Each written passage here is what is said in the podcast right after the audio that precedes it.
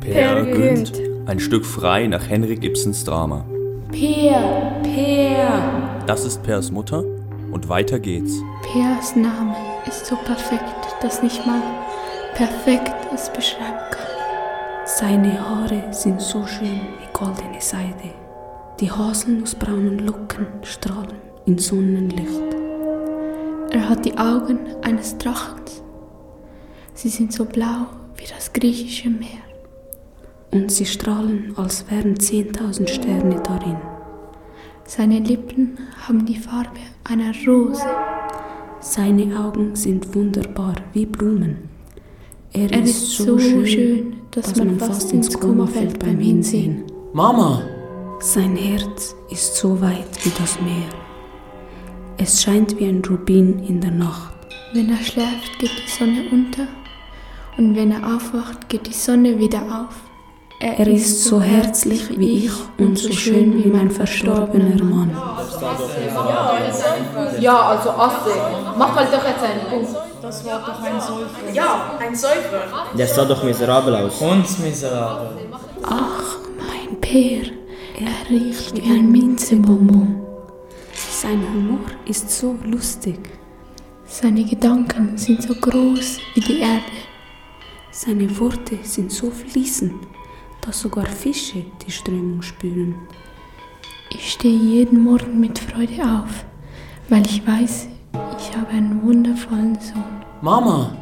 Er ist sehr hilfsbereit und will allen helfen. Beim Putzen, beim Waschen, bei, allem. Nee, also das ist nichts für uns. Nee, das ist nichts für uns. Der Teufel und sein Assistent Günni winkten ab. Sie waren auf der Suche nach einem neuen Opfer für die Hölle. Aber dieser Peer eignete sich nicht. Der Teufel hatte ganz rote Haut, einen Schwanz, Hörner und lange Fingernägel. Er war leicht bis stark unterbelichtet, aber im Vergleich zu Günni, dem kleinen Teufel, war er hochintelligent. Günni war tollpatschig und hatte eine Fleischwunde im Gesicht und ein weißes Auge. Per Sand riecht nach Rosen, seine Haut wie Weihrauch. Lass uns von hier abhauen. Ja, lass uns abhauen. Er ist so schnell und flink wie ein Falke. Und so stark wie ein Tiger. Er spielt Basketball, seit er sechs Jahre alt ist.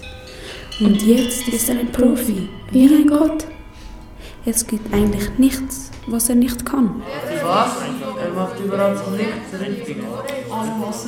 Sehr verliebt. Er ist viel zu laut. Mir reicht's langsam. Ich rufe die Polizei an. Und frech. Und so unfreundlich. Einfach nervig. Seine arme Katze wird von ihm geschlagen. Oho, das ist ja ein Fall für mich.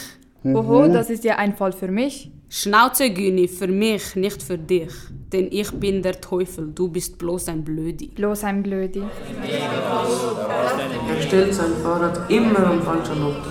Er ist ein mega Chaot. Und er raucht im Treppenhaus. Peer war ein bisschen verknallt in die Nachbarstochter Ingrid. Sie war schon 28 Jahre alt, eine Blondine mit blauen Augen. Sie trug meistens eine schöne Hochstreckfrisur und am liebsten Glitzerkleider. Sie achtete sehr auf ihren Ruf. Peer spürte, wie die Gefühle für sie wuchsen. Er fragte sie nach einem Date in einem edlen Restaurant. Sie sagte zögernd, Okay, ich komme mit am Samstag. doch sie war sich nicht sicher. Die Leute redeten über Peer. Oh ja, Oh viele Frauen. Viele Frauen. Als ich ihn gestern gesehen habe, hat er mit Flaschen um sich geworfen. Kein Wunder hat er immer Flecken auf dem Gleis. Ja, er lügt. Ich habe drei große Schiffe und eine riesige Yacht und zwei Porsches. Aber Peers Name ging Ingrid nicht mehr aus dem Kopf und deshalb ging sie hin. An dem Abend im Restaurant waren beide bezaubernd angezogen und sie merkte, dass ihr Nachbar doch ein sehr schlaues Köpfchen ist, auch wenn sie nicht alles glaubte, was er ihr erzählte. Hey Ingrid, ich habe eine super spannende Story für dich. Als ich sechs Jahre alt war, war ich mit meiner ganzen Familie auf unserer Yacht. Auf einmal fing sie an zu brennen und meine Cousine hatte einen Herzinfarkt. Aber mein kleines Gehirn hatte schon einen Plan. Ich sprang von der Yacht und... So ein Quatsch. Pers Familie hatte doch nie Kohle. Wer glaubte schon? Er liegt großartig, dieser Peer. Großartig. Peer und Ingrid lernten einander kennen und entwickelten Gefühle füreinander. Als erstes tranken sie ein Glas Bier. Dann schauten sie sich tief in die Augen. Das Essen war sehr lecker. Eine romantische Stimmung wurde vor allem auch durch die Musikband verbreitet. Wenn er mich anschaut, spüre ich Strom durch meinen Körper schießen. Nach dem Essen bezahlte Per für beide und Ingrid ging geschmeichelt mit ihm aus dem Restaurant. Sie gingen an den See und genossen einen schönen romantischen Sonnenuntergang. Sie kamen sich näher, sie schauten sich mit einem tiefen Blick in die Augen. Beide lächelten und dann ist es passiert. Sie küssten sich. Die weichen Lippen berührten sich leicht. Was? Er hat sie geküsst. Er stinkt doch wie ein alter Fisch, der umgezogene Penis. Er riecht herrlich, der Peer. Herrlich. Ingrid war zwar ein bisschen verknallt in Per, aber sie war ein vernünftiges Mädchen und heiratete dann doch einen etwas solideren Typen. Per war beleidigt. Er ging aber trotzdem zur Hochzeit und war sehr positiv für sein zukünftiges Liebesleben. Er wollte neue Frauen kennenlernen. Darum ging er zum Buffet. Denn dort sah er die schönste Frau. Er musste sie ansprechen. Er ging zu ihr hin. Auf dem Weg nahm er ein Getränk mit. Deine Haare sind so wunderschön, so lang und dieses Braun. Nach einer Stunde lud er das Mädchen Solveig ein, mit ihm zum See zu gehen. Unauffällig verließen sie die Hochzeit. Am Seeufer redeten sie noch ein bisschen und dann küsste er sie. Doch bevor sie richtig knutschen konnten, kam aus dem Nichts der Bräutigam angerannt und rief: Ingrid hat sich in einem Zimmer eingeschlossen und kommt nicht mehr heraus. Per und Solveig rannten zur Hochzeit zurück und Per sagte, er will allein mit Ingrid sprechen. Er klopfte an die Tür und sie ließ ihn rein. Alles gut. Ja, nein, ich will nicht heiraten. Wieso nicht? Es fühlt sich nicht richtig an. Der Bräutigam wartet auf dich. Die ganze Familie wartet auf dich. Das Ganze ging viel zu schnell. Ich will ihn gar nicht heiraten. Ich will neu anfangen. Gehen wir zusammen weg. Wohin? Wohin du willst. Ich bin voll der Gewöhnertipp, weißt du? Per stieg aus dem Fenster und ging zu seinem Auto. Er beobachtete die Hochzeit von draußen, aus seinem Auto.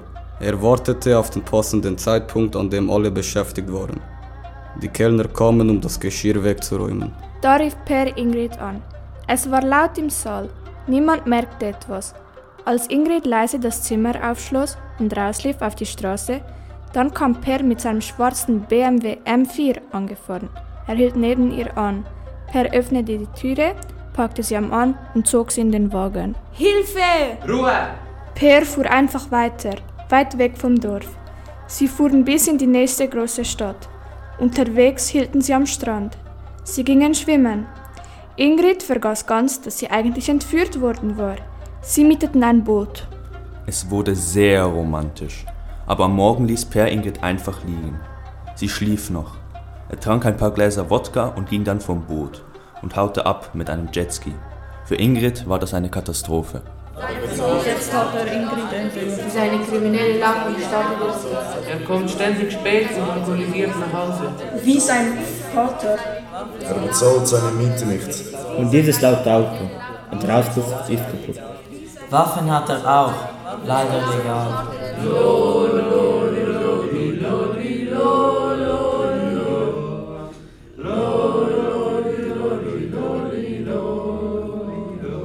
Per wurde immer unbeliebter im Dorf. Keiner sprach mehr mit ihm. Außer Solveig. Aber er erzählte auch ihr Lügengeschichten. An einem regnerischen Abend war es windstill. Ich saß in meinem Liegestuhl. Da raschelte etwas. Ich schaute zum Waldrand, wo ich als Kind immer mit dem Eichhörnchen gespielt hatte. Mit Eichhörnchen? Ich sah nichts.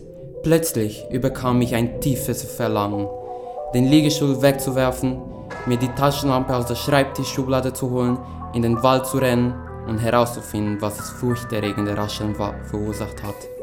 Da war nichts. Ich schlug meinen Kopf gegen einen Baumstamm Hä? und legte mich wieder in den Liegestuhl. Zwei Stunden vergingen und ich döste immer noch vor mich hin.